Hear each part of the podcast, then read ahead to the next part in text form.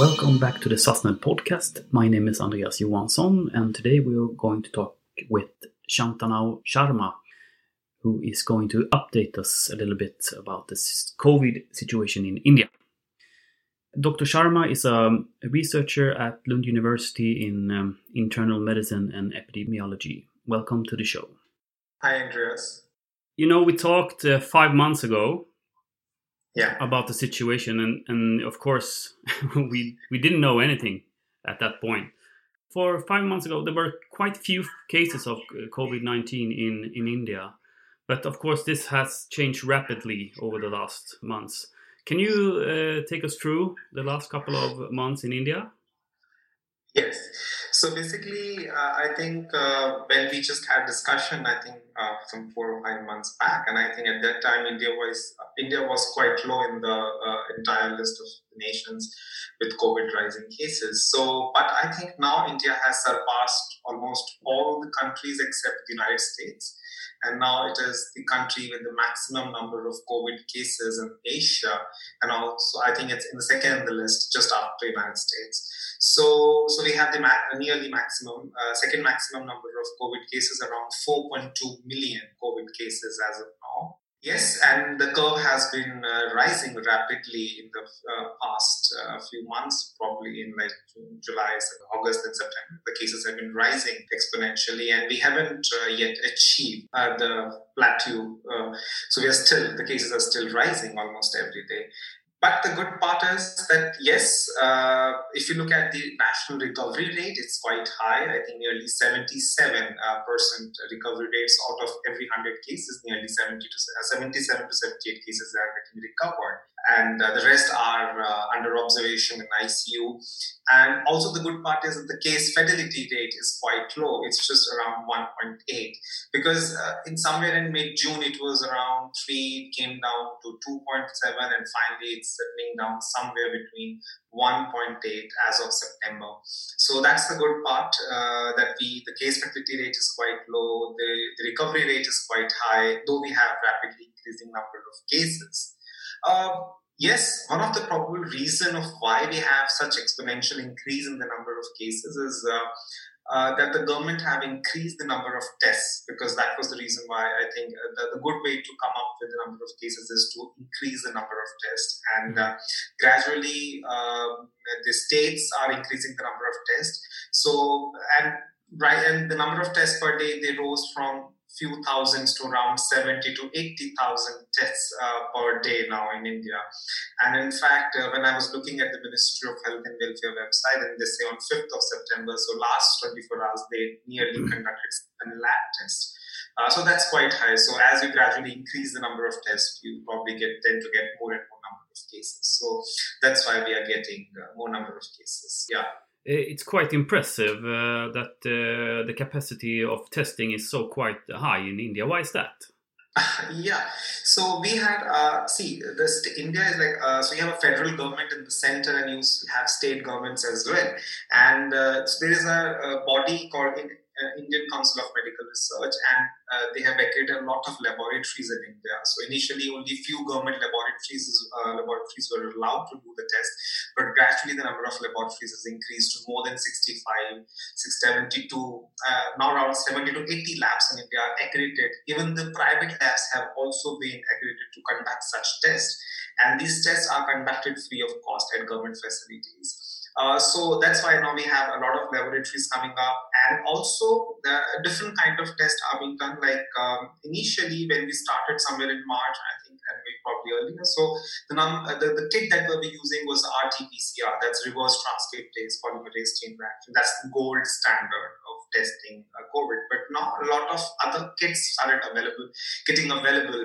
Uh, so we got, and you know, the, the previous RT-PCR kit was taking a lot of time, probably somewhere between three to four days before giving the result. So I think that was quite uh, huge. So now they cut down the time for nearly two to three hours, uh, mm-hmm. and these rapid kits that we have. Uh, so these are rapid antigen detection kits. Uh, so they give you results into three hours. So probably that's a good thing. And we have got some indigenously developed uh, kits which have been uh, verified by the, are accredited by the um, ICMR. So that's a good thing. But but a problem with this is that uh, they have a very high false negativity rate, which mm-hmm. means mm-hmm. they tend to give a lot of negative results. I mean, despite patients being COVID positive, the test shows that yes, they are negative. So that's a, uh, a flaw, but uh, but I think it has increased the number of tests. So I think so. One is the, the government has increased a lot of laboratories, accrediting a lot of private laboratories to conduct those tests. Number one.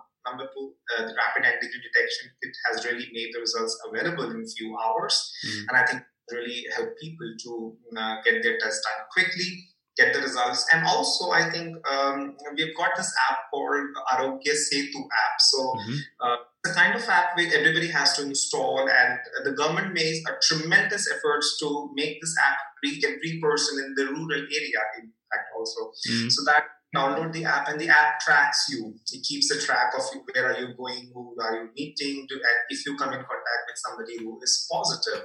So they ask you to go uh, for those tests. Yeah. Uh, that's interesting uh, in the way that they have implemented this app. But how? Uh, I mean, how many could actually use this app uh, in terms of you know? You, you said that they have uh, enforced it in in the rural areas as well. Yes. But still, it needs to be you know you need to have a phone or something to. Yeah, absolutely. To... So what have they done is that. Um, we in India, in the primary healthcare system, what do we have is that we have the system of accredited social health activists. Uh, or frontline workers, you can call. So this uh, accredited social activist or frontline workers have actually, you know, the main task was to go see. The problem was when the lockdown was announced on, on 24th of March 2020. And uh, so people in the urban slums, those uh, I mean those migrants or laborers who were in the cities and they were living in slums, so they had to go back to their cities, uh, go back to their rural villages. So mm. they started migrating back. They coming, they started coming back to their hometowns, their villages. So these frontline workers had the task to actually help these migrants uh, download this app India at the moment, a lot of population, I think there are million users of Android phones. Yes. Mm. Uh, so people have people do have these uh, mobile apps uh, this uh, android phones and they can download the app. So what they made is that they, they came in contact with the village heads they helped them to download the app though the app was in the local language. And um, so really help people to understand what is written and, and also to also, they also help people to make them understand uh, what does this app mean actually. So that really helped when the frontline workers came in direct contact with the people told them about the app the features of the app and how can.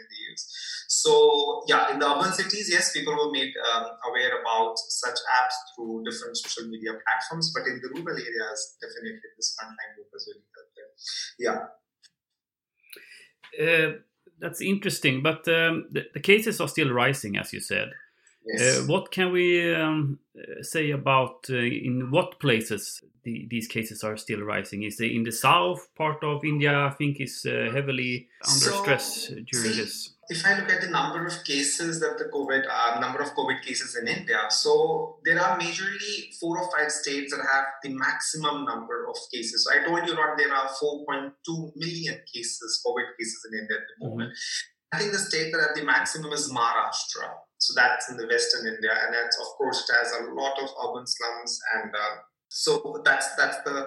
I mean, it's around 8.6 lakh cases of uh, COVID that Maharashtra has. Then followed by Maharashtra, the southern states, particularly Andhra Pradesh. I don't know how much our audiences and listeners are aware about the uh, geography of India, but the southern part of India, the southern states like Andhra Pradesh, Tamil Nadu, so they have reported a large, they have reported a large number of cases, more than around four or five lakhs, around four lakhs, right? So Andhra Pradesh, Tamil Nadu, Maharashtra, then Delhi itself. So Delhi has around 1.85 uh, cases. So, and in fact, Karnataka. So southern states, Karnataka, Andhra Pradesh, Tamil Nadu, they have uh, reported around four lakh cases of COVID, and Maharashtra leads. So here they have around eight lakh cases, and Delhi is one.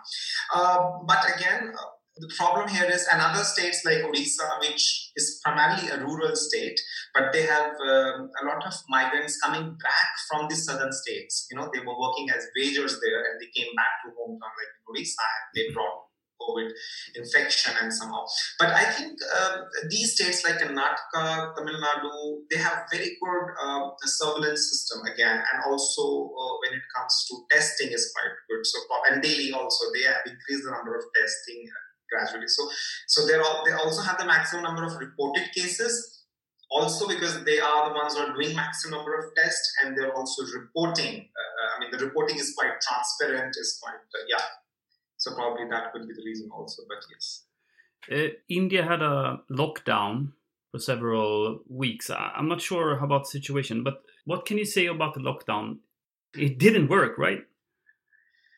Actually, um, see, so there are different school of thoughts who say that yes, the lockdown was helpful initially because if India would have not, uh, you know, gone for this lockdown, probably we could have even more number of cases. And the rise in cases that we are seeing now, we would have that quite earlier, you know. So, so that that's one school of thought. So to them, yes, it helped them somehow to delay the increase in number of cases. But I think um, more than that, the lockdown was uh, not appreciated by another school uh, people that probably they said that no, it wasn't actually it should it should have been done, but it should have not been done the way it was done. So it should have been done well informed because there was like millions of people who were living on streets who were living uh, urban slums. So they faced, I mean, they faced the maximum problem. And they were the ones who carried the infection from the urban cities and took away all those infections to the rural areas, you know. So um, uh, people said that lockdown should have been done, but yes, it should have been done in a different way, in a step uh, stepwise manner. It should have been done like in certain areas which are, you know, and not like a, uh, all for the entire country, but in a stepwise manner in certain, uh, like for example, China did, it didn't go for complete country lockdown. And so, so and in fact, um, uh, there's another point uh, probably you may touch upon uh, in the coming discussion, but uh, the recent Lancet paper, and uh, that was on India, and I think I was reading last week, and they said that um, the number of reported deaths, again, uh, the COVID reported deaths, is it's, something that is uh, still not uh, to be really assured of that yes, they are true, they are correct, because uh, the very basic question that uh, Lancet paper has pointed out that um, the maximum number of reported COVID deaths are from again the major states like Delhi, Maharashtra, Tamil Nadu, and these are the states that have very good uh, registration, vital registration system where mm. maximum 100 percent 100 percent deaths are reported. But uh, we haven't received a lot of uh, data from other states, which because in India the problem is the number of deaths. Uh, uh, because most of the deaths in India they occur outside hospital rural areas or outside hospitals. So it takes time to get into the system, into the registration system. It takes days sometimes, you know. So the problem, and even despite that, only 22% of the all deaths in certain in India, in fact, they are coming to the registration system. So that's a big flaw and a big vacuum, I think. So they said that probably the number of COVID deaths are even more. Right now, it is around some 70,000. Probably they are even more than what is actually reported. Right. Uh, you, I think you mentioned a little bit about the economic factor here. Uh, that um, sort of the, the, slum area is heavily uh, affected here. Um, we have seen this in, in other countries as well. The, the, the poor gets uh, more affected. Is there uh, such a factor here uh, in India as well, or? Yeah, see, if I see, I'm not an economist, but still, I, what I perceive, what I have read from different uh, articles, from different uh, news channels, and in fact debates, and uh, what I uh, perceive particularly that yes, it has impacted, of course, the uh, the poor class more than anybody else, and um, and if you look at the recent uh, IMF um, data, they say that India's GDP has shrunk by 20 4%. So it's minus 24% GDP. So that is really shocking. And there's a lot of hot debate in India at the moment. I mean, uh, uh, so we really need to go ahead. Uh, though government took a lot of initiatives to uh, prevent such economic and to really help these poor people uh, to face the brunt of the economic impact of this uh, like for example, they came up with the poor welfare schemes where they were providing uh, five kilos of uh, wheat uh, cereals like wheat or rice, in fact, pulses, and they were supplying um, to households. But yes, I have interviewed a lot of people. In fact, they're saying that some of them have got it, some have not. So some of the schemes, like uh, in fact, unemployment wages scheme was also the, uh, the Pradhan Mantri Rozgar Abhiyan. So they were also trying uh, to somehow help uh, people to get uh, unemployment wages or unemployment on temporary basis so that they can uh, sustain their livelihood and sustain their family. But again, because the daily wages, they had the daily wages, those who were, even in urban cities, those who were running some street, uh, those street vendors or those who were uh, daily wages, they have been affected most and most of them have gone back to uh, their villages.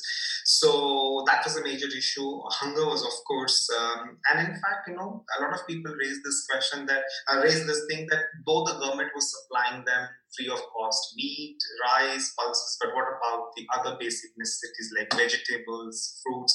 Because the transport wasn't available, the transport was not there. So the vegetables which were grown by farmers, so they were not being transported into cities, so they were not getting the money for their vegetables that they have grown. Um, in fact, uh, to the other areas, they because the transport was not there during the lockdown, so, uh, so the transport of local food, spices, and other things was not there. So that way, it's not just uh, money monetary wise, but also um, the livelihood. I mean, I mean, they were not able to get food. Um, that was also affected to a great extent. So, how can uh, India stop this? Is uh, the vaccine the other only way here now, or? Uh, so the, regarding vaccine, now there are some 30 candidates uh, in the market who are trying uh, their vaccines. The trials are going on. Mm. Some of the notable ones are uh, Zydus, and Bharat Biotech, and I think, and they are doing in collaboration with the Indian Council of Medical Research. Uh, the trials are on, and we haven't uh, been successful in getting one actually vaccine, but still, I think right now the entire focus is on prevention, prevention, prevention, mm. and early diagnosis and management. So it's primary and secondary prevention. So government has been trying their IC material, the information editorial. So they have been asking people to follow social distancing, to use mask, hand washing. Yes, so some of those, uh, uh, I mean, the good part of these was that the government of India, like, um, they really ask people to, they help people by giving them free masks, also certain certain section population, mm-hmm. hand sanitizers, local production of hand sanitizers. Uh, so um, that really helped. So coming back to vaccines, yes. Uh, so the vaccines are uh, are not yet, but I think the, the country is relying entirely on again, uh, prevention, tracking of those cases. Uh, in fact, early diagnosis and management through Aarogya Setu app. And, um, and I think the, in fact, when I was listening to the interview of uh, Delhi Chief Minister, and they were really, they're saying that we have enough bed capacity as so far in Delhi, and I think um, the situation is under control. So uh, we have, and in fact, in India, the requirement of ventilators is not quite high, just 1.9, around 2% of the, of the cases actually need a ventilator, and out of which now only 0.28, uh, uh, sorry, sorry, 1.92 actually need ICUs, out of which only 0.28 need ventilators. So it's very, I mean, uh, of this patient. So I mean, very low percentage of patients actually need uh, ventilators in India. So that should not be a problem. So we still have manageable hospital capacity. So prevent the focus is on prevention, and um, so and we have enough capacity at the moment. So that's why I mean that problem hasn't been uh, reported as of now.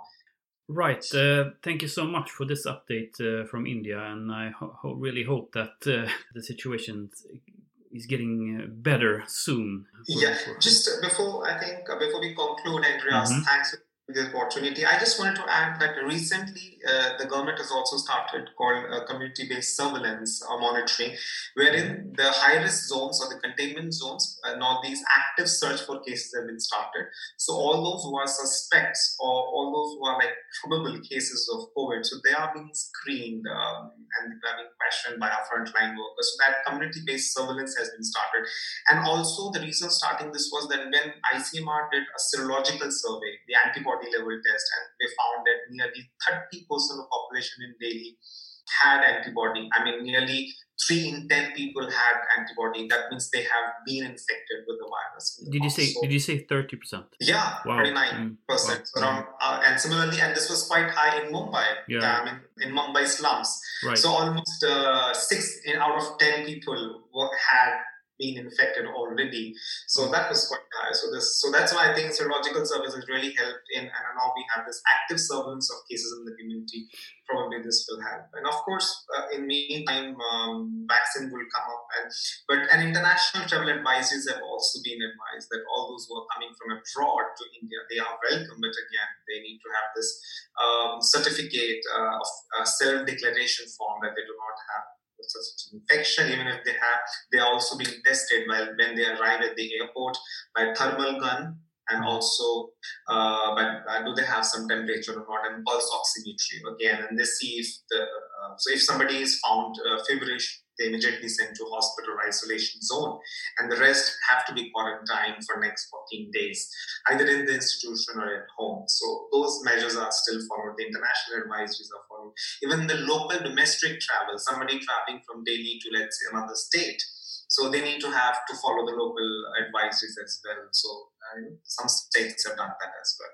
So those things are done. The vaccine is under uh, trial phases. Community surveillance has already been started. The government is coming up, like you said, economic impact. So uh, employment schemes are coming up, Rozgar Abhiyan, and also they've done free food supply. So that those things are being done. They're also helping the social, the the, the firms and the, those. Um, the entrepreneurs, the local ones, to come up. They are providing some kind of loans uh, so that people can come up with entrepreneurship ideas right. and they can really and see if that works. Yeah. So we are trying our best. Let's see. Yeah, it's, it's it sure sounds like it. Um, well, thank you so much for updating us uh, in regards of thank what's you, going on in, in India. Uh, we really appreciate it. So, uh, once again, thank you, and thank you for uh, listening to our podcast. Thank you, Andreas. Yeah.